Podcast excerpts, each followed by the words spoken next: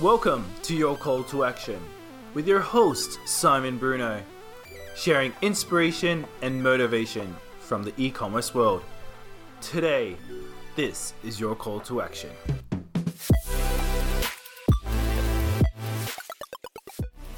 Hey guys, and welcome to your call to action. Hopefully, you guys are enjoying the holidays. This episode is a special holiday episode celebrating the best of 2018.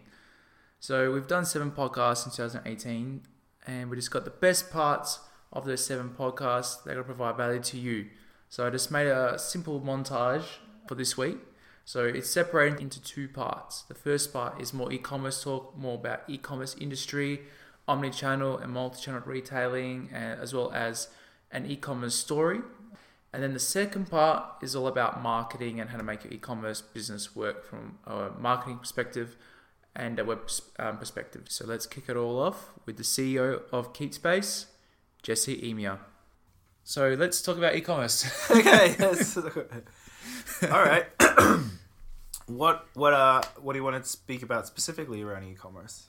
Um, let's talk about e-commerce just in, in in general at the moment how it's growing as a marketplace as a market okay um, uh, it is definitely a growing space um, what we did is we did some checks and some data reports through ibs and have recognized that the industry that we're in is quite a mature age industry it's it's the logistics and uh, distribution channels that industry is really really quite old but the e-commerce space is quite young. It's it's still very early. It only holds less than 20 no, I think it was less than 15% of the entire retail yeah. market space. It's still It's still pretty small. It's still quite small. Yeah. And trying to be able to find its its um its hold in that in that space is still quite a challenge.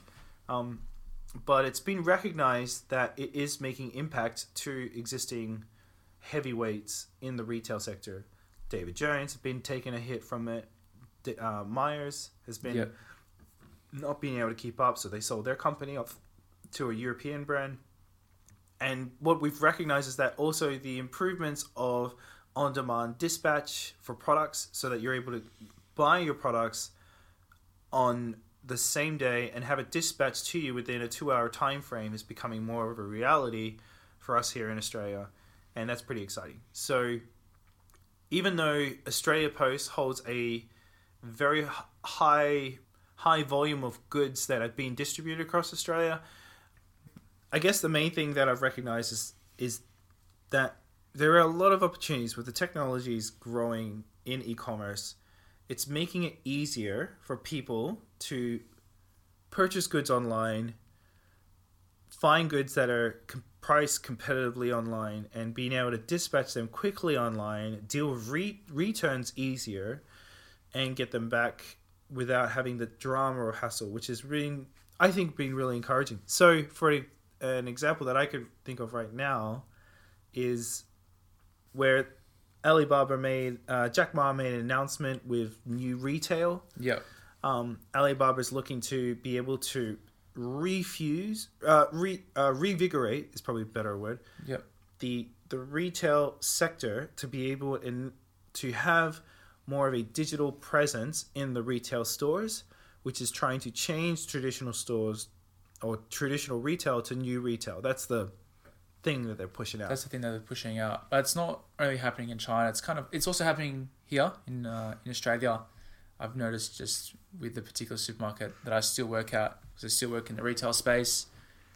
They're now going into um, a, a, click and collect system where you get someone to do your shopping and, you, and all you have to do is rock up with your bags and, and just pack up your shopping and then off you go. Everything's already paid for. So that that's sort of the thing we are talking about how e-commerce and traditional commerce is kind of fusing together. Mm. Um, with yeah. the end goal being either a multi-channel approach or an omni-channel approach. Yeah. Yeah. So being you've got a good mate who's kind of combining the two now. Hey Bryce, this is for you, Bryce. Escape Apparel. Yeah, he Australia. was. Yeah, so he was talking about how he's doing a multi-channel approach now. Mm-hmm. He started off doing sing- like a single uh, store online, starting to get some traction on, mm-hmm. on it. But now, yeah, he's gone offline as well. Well, again, offline is another distribution channel that you should consider. The traditional approach before the internet, people Yeah. were selling offline. Yeah. And now we a lot of e-commerce businesses approach the other way around. When people figure out how they can sell online, they would like to start scaling up and to actually distribute their goods in another channel and they will start to look for offline channel. But again, for to actually approach offline is really different from online where you really have to think out about the strategy location placement and a lot of other costs and stuff involved as well. And i think the reason why people are not actually um going offline is because re- let let's be real here. Having a retail space is just too costly and it's going to chew into your margin unless you're doing crazy volume. But a really good way that I realized that some really niche e-com store has been doing is Yeah. to actually go to your local market. As funny as it is, Yeah. local market doesn't cost you a lot to have a pop-up store Yeah.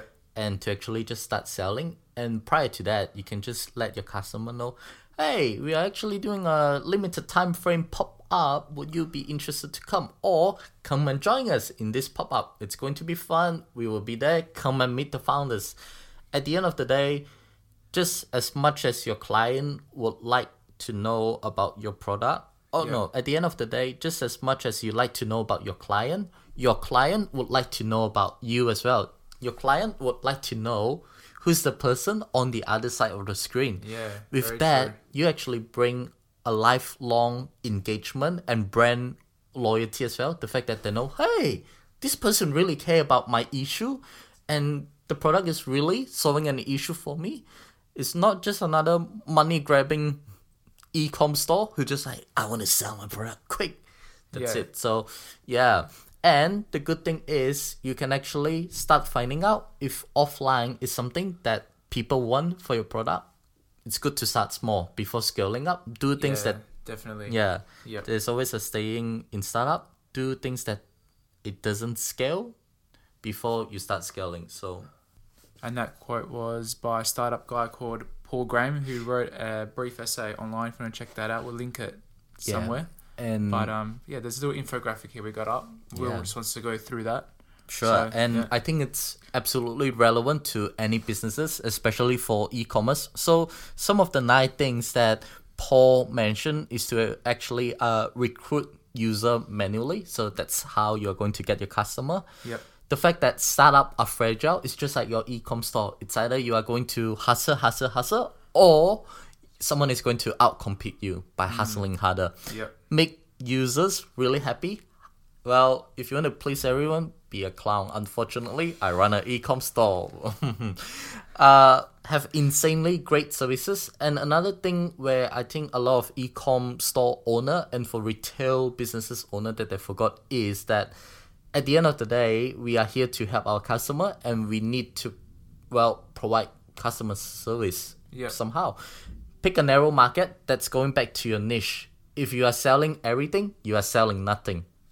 You gotta be focused. You gotta know what problem you're solving and what's your product. That's it. Yep. So talking about niches and markets, how did you come up with the niche that you're in for Escape?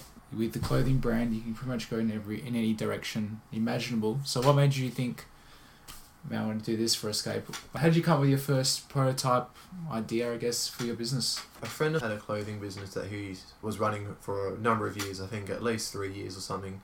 And just watching him kind of go through it, and I was kind of admired and inspired. Uh, I inspired, I should say, by what he was doing and everything. Just to see how he went about it and how his sales were going, and to see that it was possible, especially from that age, because that was about, you know, four or five years ago now. And he was obviously doing pretty well. Obviously, worked his way up over those few years to get to that stage. Um, that kind of was a driving force in terms of getting started. So I kind of just decided to pick his brain a bit. Obviously, he had the experience, so I asked him a number of questions on what he was using, how he got started, um, suppliers, and looking at his designs and everything. I didn't want to keep it too similar or copy anything he was doing, and I did want to be a standout or be different in my approach to the way I made the designs on clothing and everything. And I decided to approach it with a, a minimal kind of view or a minimal kind of design. So if you look at the clothing that we've got out, all the designs like there's almost zero effort in the design, partially because I have no idea how to use graphic design software, and I think graphic design can cost a lot of money as well. Yeah, sure. And starting up as well, not when as you do, you don't want to spend too much money on something. Um, and if you, I found out the hard way, if you slap too many designs and mass produce, people kind of don't want to purchase those items because they feel the item loses its uniqueness, its individuality, because everyone else can be wearing the same thing. Yeah. So starting to just kind of do less and less of those designs now. Um, but coming up with the first designs, I used a easy to use graphic design software called Canva, and Yep. I pretty much recommend that to anyone that wants to get out there and start making clothing or just start playing around with designs or anything. Really easy to use. It just you get to play around with text, import images. They've got like a monthly plan, or you can just pay for images or logos or things as you go. And I just found that the easiest way to, to go about it, and just started making mock-ups and everything on there as well, and starting to see how things were looking, and decided to go all in after playing around with it like that. Yeah. But minimalism is definitely the focus and uh, the unique characteristic that I think will help Escape stand out from any other streetwear brand out there at the moment because I think um, it's obviously a really congested niche. Yeah. Um, a lot of people have a clothing brand these days, um, That's it. Escape being one of them. Yeah. Uh, so to stand out, you really need to do something different, and I think minimalism is pretty underrated and a pretty open niche. Don't go stealing it now. Um, but yeah, I just think it. Yeah, I just think it's a really good niche to be in, and I think people are starting to adapt into that way of thinking because I think less is more in a way, and I'm just trying to advocate that a little bit through clothing. Hey guys, so that wraps up part one. So I just thought I'd do a quick introduction to part two.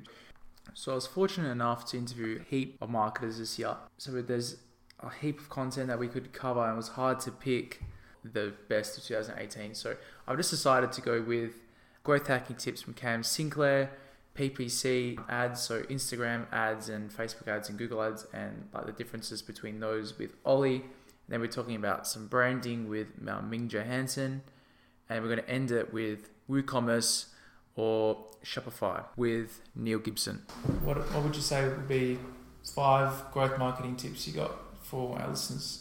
for e-commerce businesses. Yeah. yeah. Uh, so I think I'm not going to give them in any particular order because I think they're all important. But um, bringing it back to you know understanding that it's far harder to acquire a new customer than it is to nurture uh, an existing customer.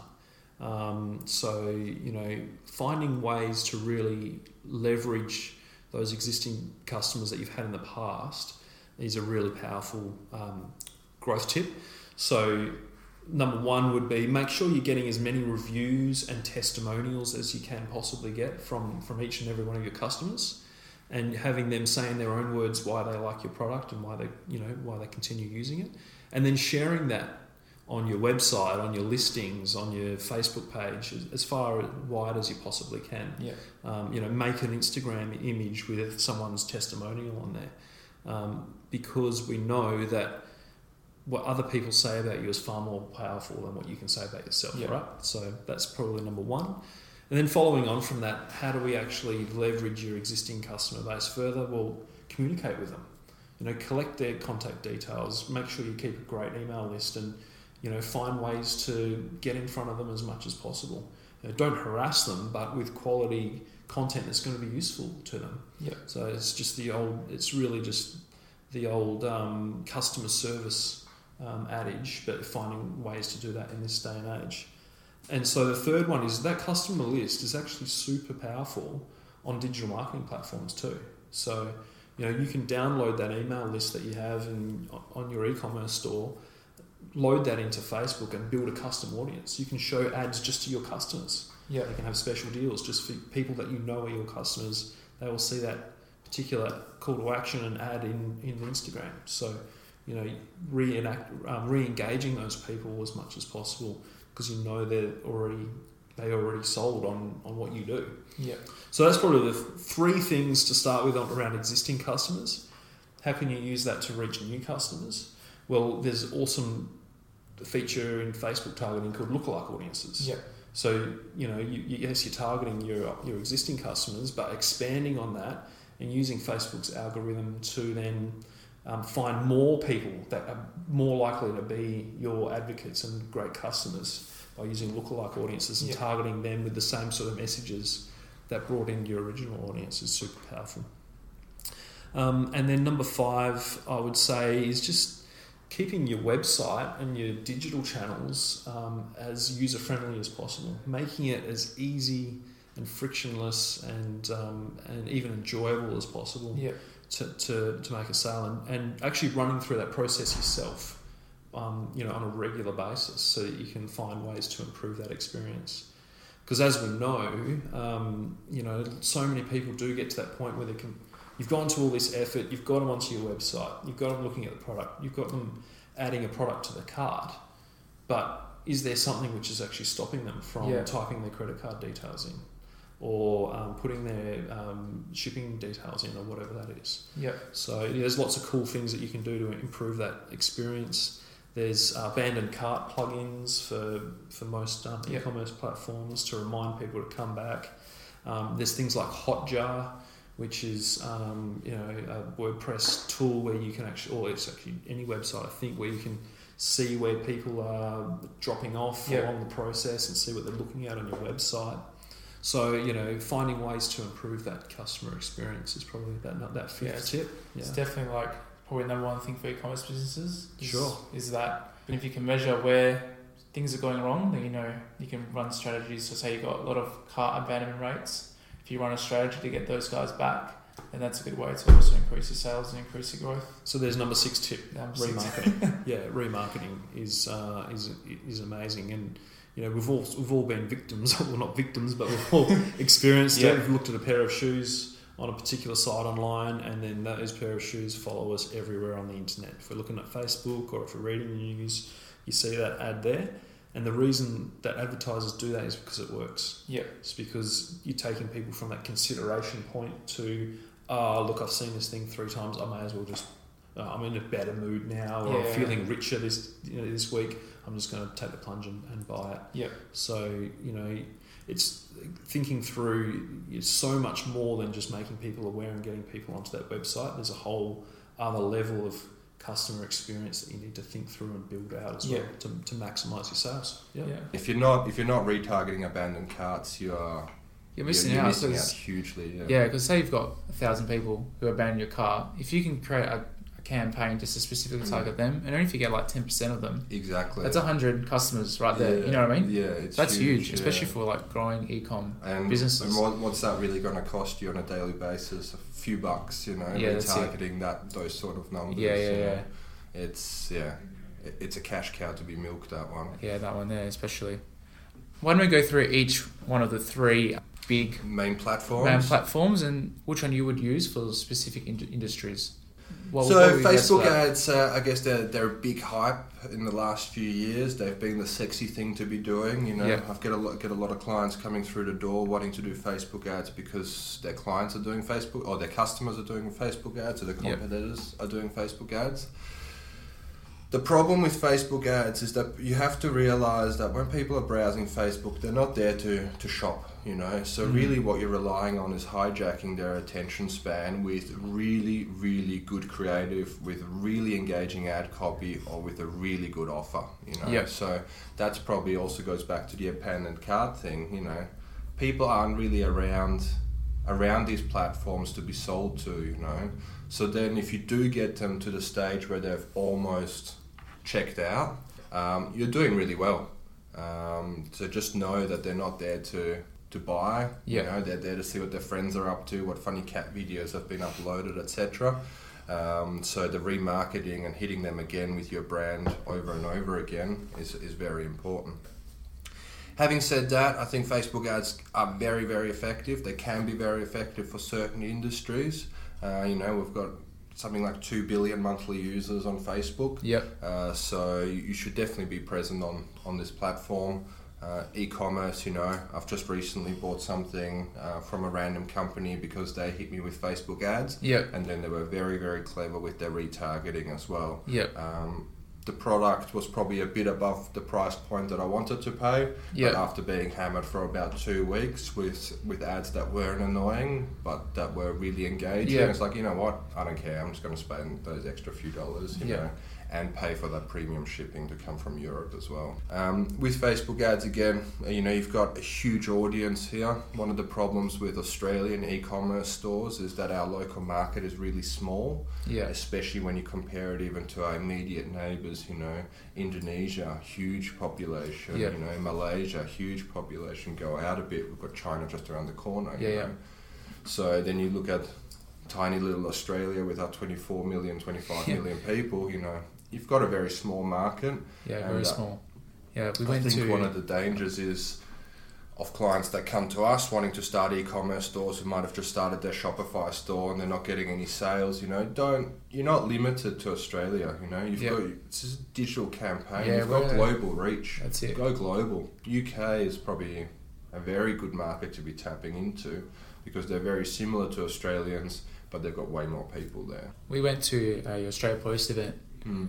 and that was the Australia Post guys are telling us like you, you might think like Australia's um, e-commerce thing is pretty big because we do 24 billion a year but um in, in actual fact we're only zero we're 0.01 percent of the whole e-com market yeah Yeah. so you know if you guys are like struggling with the Australian market then maybe just uh, go to the UK or or something like that because at the, at the end of the day we're only 0.01 percent yeah, that's of tiny. yeah, really really small how about Instagram So Instagram, again, very similar to Facebook in the in the sense that they aren't really there to buy. Yeah Um, two years ago, if we had sat down and talked about the Australian e-com market, Yeah. I probably wouldn't have been very comfortable with recommending Instagram ads just because the conversion rate was so low. Uh, now we're seeing a tremendous shift over the last 18 months, especially where people are just crazily just purely picking products uh, based on something they've seen on Instagram. Yeah. You know, uh, so Instagram, your audience is probably a bit younger here. Uh, but having said that, we're now seeing the older generation pick it up as well. You know, obviously they're seeing their kids on it, they're seeing their teenagers on Instagram. Sooner or later, they're going to check that out as well. Yeah, that's, that's what it. we're seeing now. So yeah um I guess the last one probably the is it the oldest one the oldest uh it'd be one of the original, one of yeah. the OG ones one of the OGs. Yeah. So Um, Google, Google, Ads, yeah. Google PPC ads. Obviously, with Google Ads, you've got a whole spectrum of platforms available to you. You've got the you know search dis- search ads, you've got the display ads, and then also you've got the shopping ads. You know, Yeah.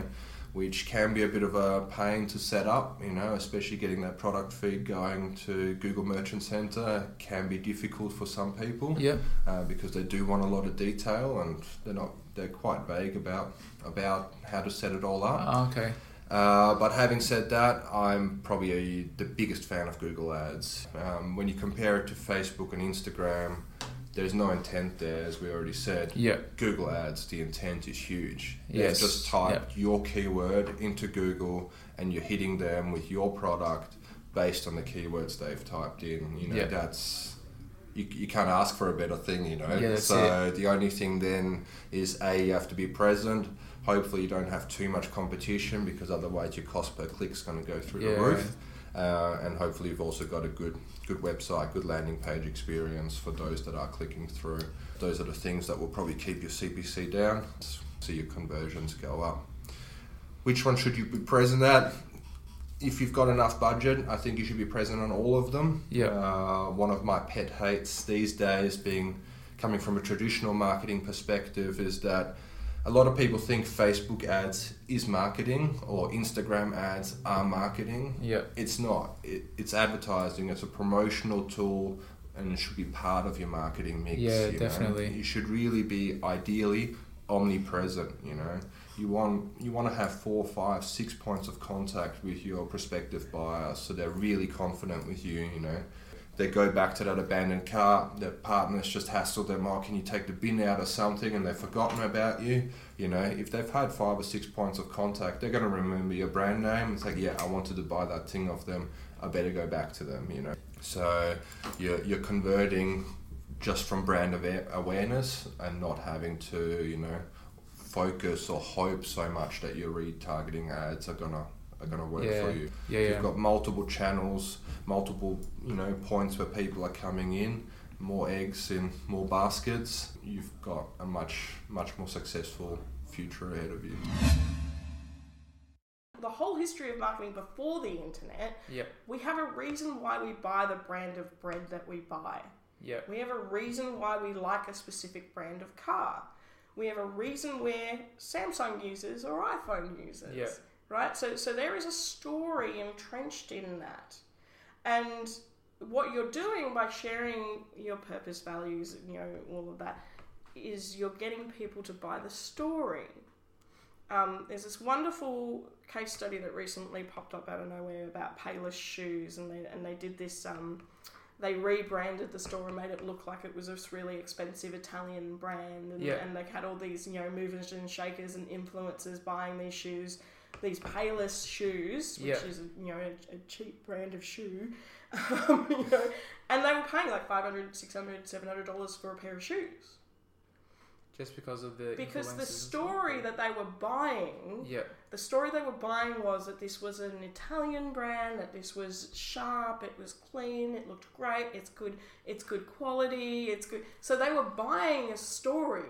Yeah. At the end of the day, it's the exact same product to a Payless shoe, but Yeah. the story that they were buying into was the branding and the message and who was there and you know. Yeah. So yeah, I think I think I might have gotten off track, but like it's Yeah. um, so how social media, you know, the story of your business, and you know, any business owner that thinks that they actually can't be a part of their brand or they're not they're not the face of their business. You have a personal brand, whether you realize it or not. You, the individual human being, has a Yeah. personal brand. People like to think that the brand is, you know, something separate to them, or, or but the brand of your business is the people that are in it. Yeah. I, I think personal branding and, and connecting that with your brand is actually pretty important. It's powerful. Um, you know, who who are you showing? So for me, it's who who am I showing? Who am I demonstrating? Who needs to see the version of me sitting in that seat?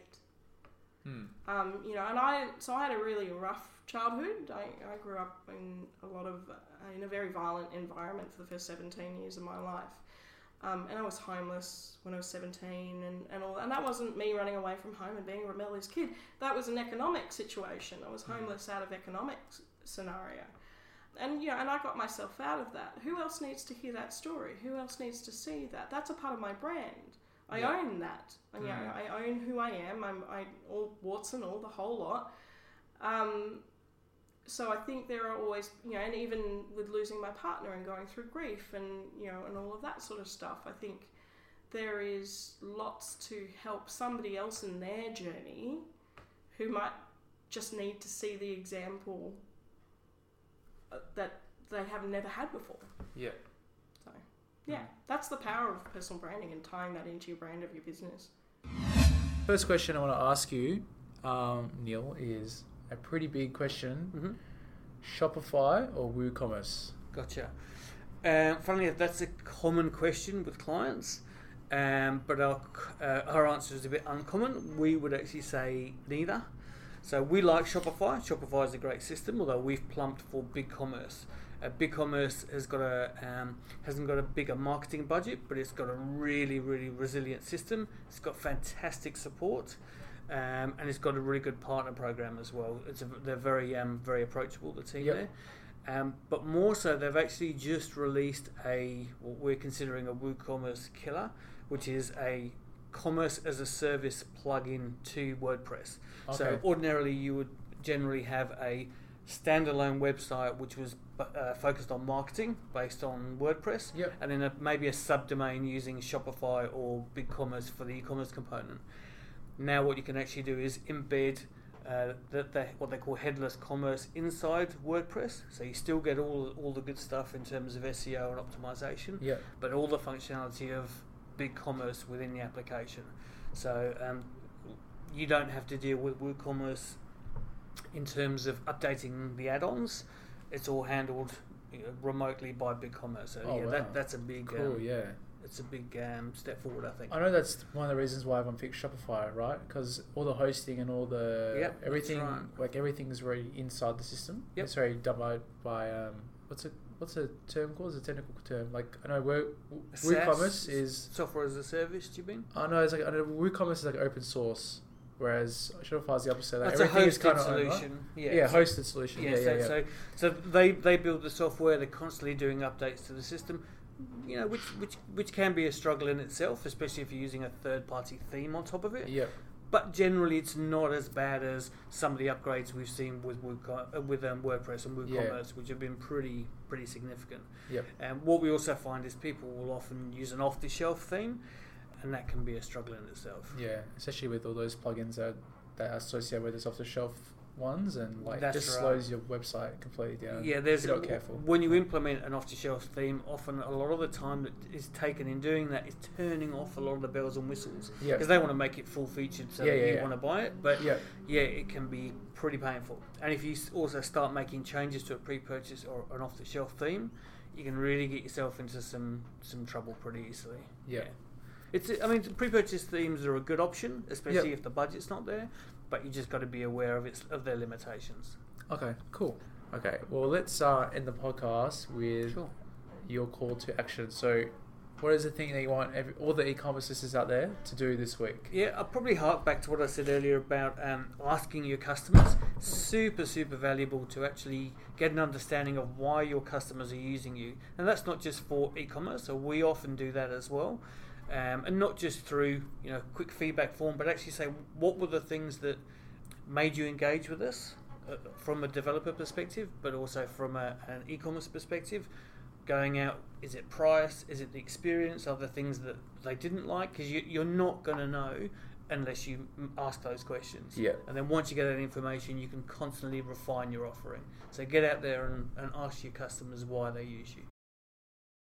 And that wraps up um, the podcast. So I'll see you guys all next year. Have a happy and safe new year. A huge thanks to you guys for listening in 2018, and and a huge thank you to our guests as well for making the podcast what it is. So until next time, until next year, I'll see you later.